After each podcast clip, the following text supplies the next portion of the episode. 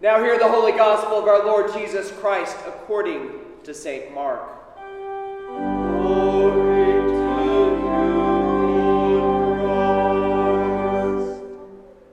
And when Jesus had crossed again in the boat to the other side, a great crowd gathered about him, and he was beside the sea. Then came one of the rulers of the synagogue, Jairus by name, and seeing him, he fell at his feet and implored him earnestly, saying, My little daughter is at the point of death. Come and lay your hands on her so that she may be made well and live. And Jesus went with him. And a great crowd followed him and thronged about him. And there was a woman who had a discharge of blood for 12 years and who had suffered much under many physicians and had spent all that she had and was no better, but rather grew worse. She had heard the reports about Jesus and came up behind him in the crowd and touched his garment. For she said, If I touch even his garments, I will be made well. And immediately the flow of blood dried up, and she felt in her body that she was healed of her disease. And Jesus, perceiving in himself that power had gone out from him, immediately turned about in the crowd and said, Who touched my garments? And his disciples said to him, You see the crowd pressing around you, and yet you say, Who touched me?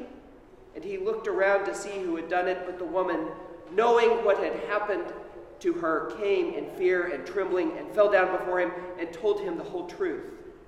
And he said to her, Daughter, your faith has made you well. Go in peace and be healed of your disease.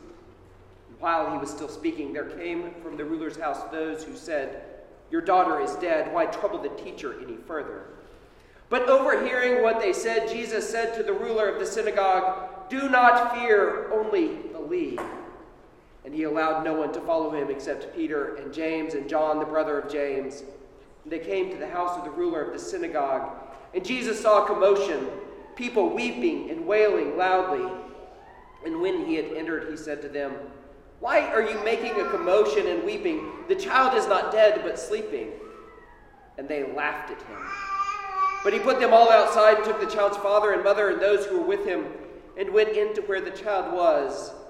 taking her by the hand, he said to her, Talitha Kumi, which means, little girl, I say to you, arise. And immediately the girl got up and began walking, for she was 12 years of age.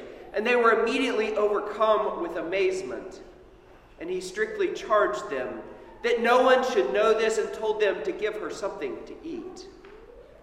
The Gospel of our Lord Jesus Christ. Praise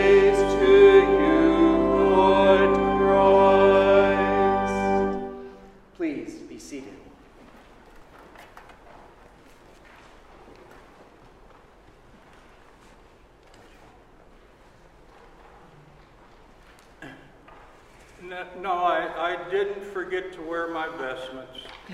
Uh, and because I want some, some help, and it, I'm wearing a, a different shirt than I normally would. So I need some help to begin with. And uh, can you, young guys, in that, help me, please? I, I need you to come up forward, if you would, just a little bit. Come on up. Frankie, come on up. I want you guys to help me. I, I need help. Uh, we know that. Just have a seat. Okay? Come on up. Yeah. Uh, you too. yeah. I, I've. Um, well, you guys want to stay there, or you want to come up here? Yeah. Oh, come on, come on, come on. I, I need all the help I can get. Yeah.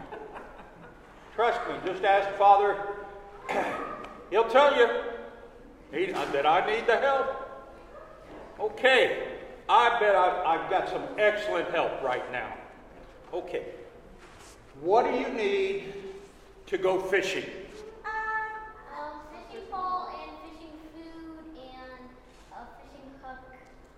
Fishing pole, a fishing truck, No. No. A boat. a boat, And um, a hook, a bobber. a bobber, And a house? a cow. No! A house! What are we missing for fishing?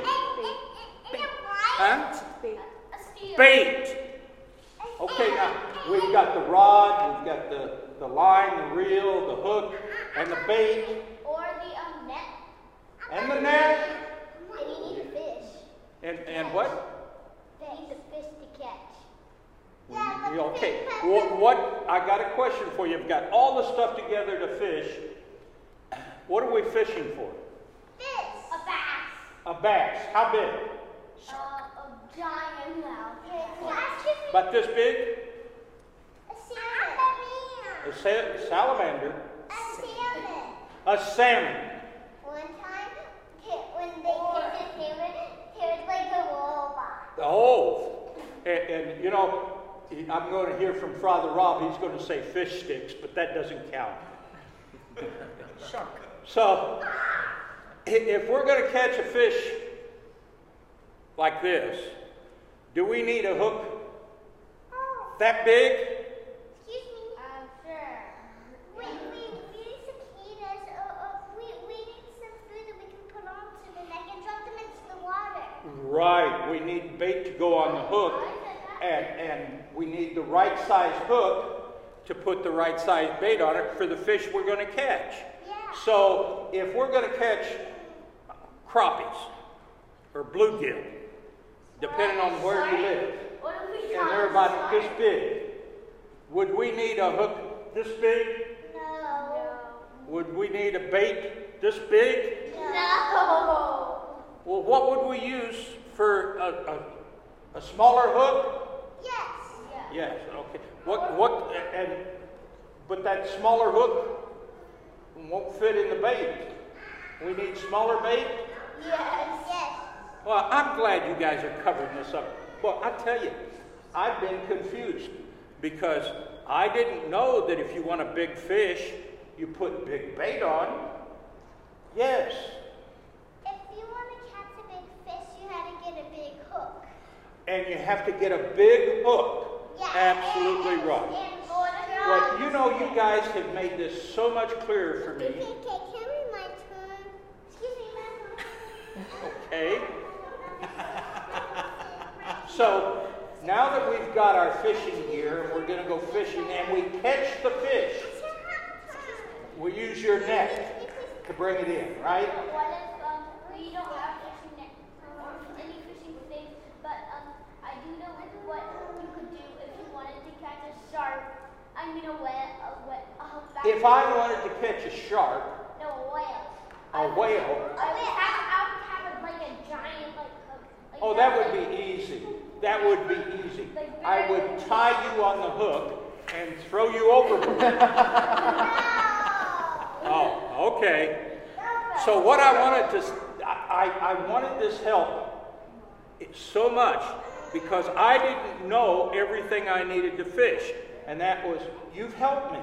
You've told me that if I want to catch a big fish, I have a big hook. If I'm catching smaller fish or fish with tiny little mouths, then I use smaller hooks. You know, I would have never figured that out on my own. I just, because I go fishing and I forget to put the bait on the hook, or I have the wrong size hook, or there's no fish. What? How about you get on the boat because it will be easier to fish in the middle of the river. Good thinking. I get on a boat and fish in the middle of the river. Um, Ah. well, maybe really close to the shore. so Oh, well, you know, I might catch anything in the river. Or you could have like, Well, you know what? I'm going to talk about how to catch fish in the sermon. Okay? So I want you guys to pay very close attention to what I'm going to be talking about on when you go fishing. And I'm going to be using bait. And I'm going to tell you about the bait I'm going to use to fish. What, sir? What, what do you have? What do you want to say? Do you know what he's going to say? We, we have to fish for a, a snake. Ah, No, we don't. we don't have to fish. We just have to fish. Yes, maybe a swimming snake. We'll use baby snakes. They're called worms. Oh, um, um, um, turtle. Turtles. There you go. Listen now. So, I'm, I'm, I'm going to send you back to your, your seats, but I want you to listen for the bait that I'm going to talk about to the big kids. Not you, not you, them. You know, parents, adults, what do they know? Not a whole lot. Everything. Everything? Mostly. Mostly. Oh, did you make brownie points right there? Okay. So sometimes, in, when you're in a boat in the sea, you could you you, you could catch baby, um, baby sea snakes, Yes. but not poisonous. Oh, well, no, not the porpoises. Okay. I want to thank you for your help. Now, you go on back, and I'm going to continue talking to the adults now that we've set the stage. Thank you for your help. Now, in the name of the Father, the Son, and the Holy Spirit, Amen. let the words of my mouth, Lord, be acceptable in your sight, my hope and my Redeemer. Amen. What do you do with the passage that, we, that was read in, for the gospel? What do you do with that? You know, you got two things happening here. You've got a church man, probably well up into the hierarchy, who has got a sick daughter. And he is coming to Jesus and actually probably interrupts his journey as, as he's talking to his disciples. And we have the story that his daughter's dying, please come and heal her. Then on the backside of that story, we have this woman who's had a problem for a long time. Now, because of the problem that she's had, she's considered unclean, untouchable. No, so she's been kicked out of society, essentially. For all practical purposes, she has no friends anymore. So she's thinking to herself, I've got no money. The doctors won't see me. I have no friends, no family. Uh, you know, I've heard so much about this guy. Maybe if I could just touch the hem of his robes, I would be healed. Now, the crowd around Jesus is probably a good sized group, and he's being bounced about throughout them. And she comes in through an opening like a linebacker, comes in and scores a touchdown. She tags the hem of his garments.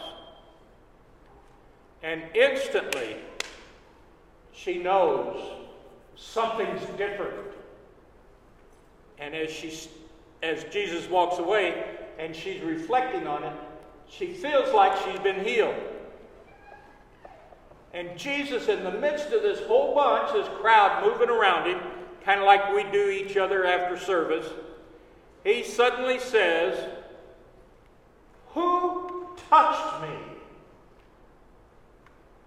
And of course, the disciples who never get it go, Oh, come on, Jesus. Look at the crowd around us, and you're going to tell me you noticed someone who touched your garment? And he goes, Yeah. Who touched me? Now, understand if you're in a large crowd and you touch the hem of somebody's robes and they turn around and say, Who touched me? I'm going to be afraid. And she was. I mean, she was scared. First of all, remember, she is now an unclean person. And everybody knows it. So for Jesus to say, Who touched me? And she is scared to death, literally. But she owns up to it and she says, I did, Lord. And he says, Why? Because I knew that if I touched even the hem of your robes, I would be healed. And Jesus says to her, Go, your faith has made you whole, has healed you.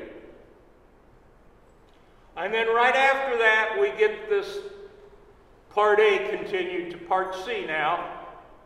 Here come the, the people of the, the leader's household saying, Well, your daughter's dead, no sense in having him come up. Uh, I mean, it's just a waste of time, there's nothing he can do.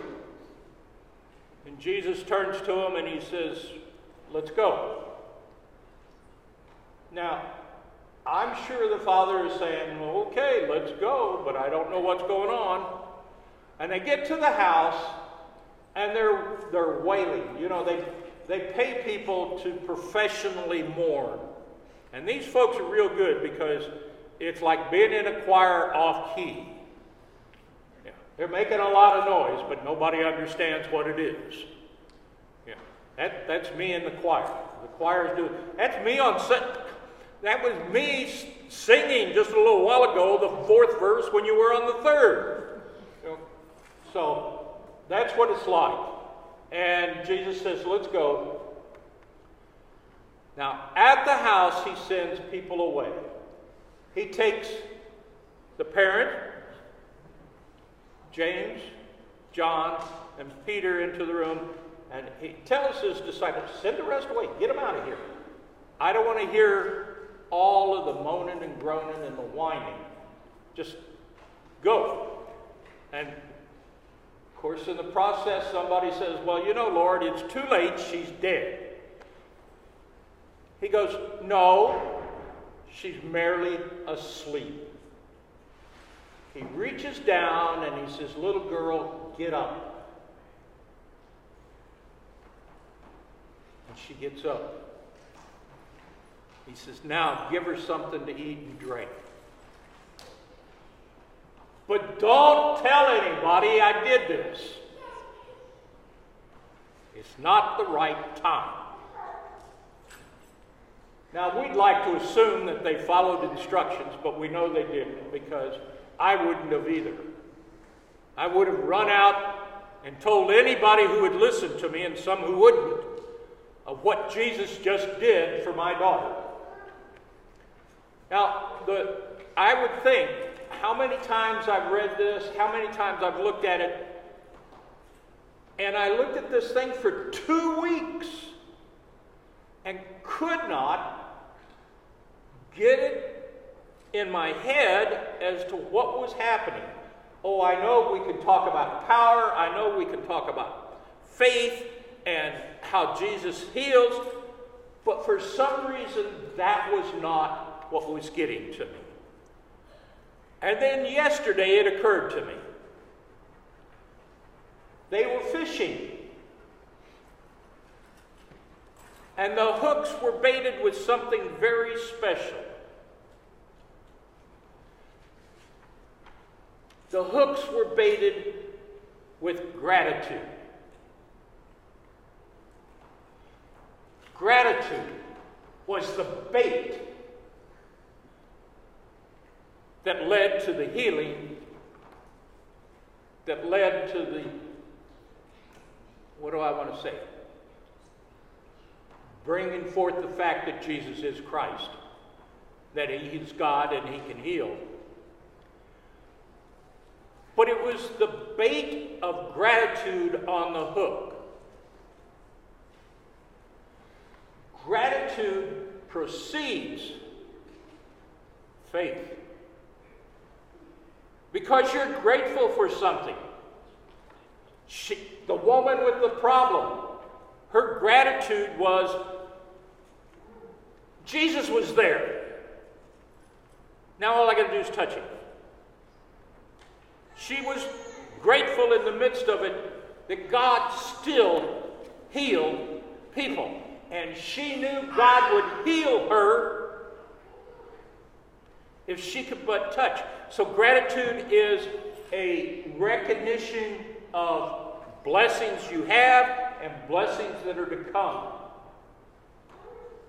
What about the parents, the, the church official? Gratitude. Well, how do you figure? Gratitude. He already knows God acts.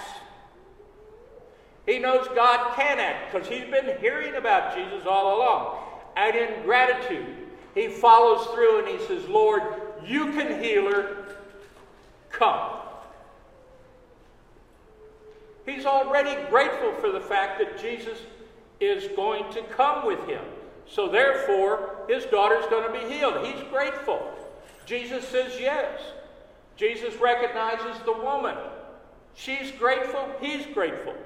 The gratitude that we bait our hooks to be fishers of men is gratitude. How much gratitude you acknowledge in your life determines what kind of, how big a fish you're going to get. If you're not grateful for what's going on in your life, then you need to stop. Put on the brakes. Stop the car. Kill the engine. And take a look and identify what you are grateful for, even in a situation that you don't understand. There is something there that you can be grateful for. And the way you increase your gratitude, it's going to seem hokey, but I'm going to tell you anyhow, is to get rid of the negativity in your life. Jesus brought the good news to share with us. That's gratitude. He brought good news. Now we share that gratitude. We want somebody else to understand and feel how we feel, but they can only do that if they can see the kind of gratitude that we put on our hook fishing for them. We never know. I'm not a believer in saying, well, I saved 55 souls. I, I don't do anything. All I do is present God. And I present my gratitude for what He has done for me. Even in the midst of things that I don't understand and nothing's going right, there is gratitude for something.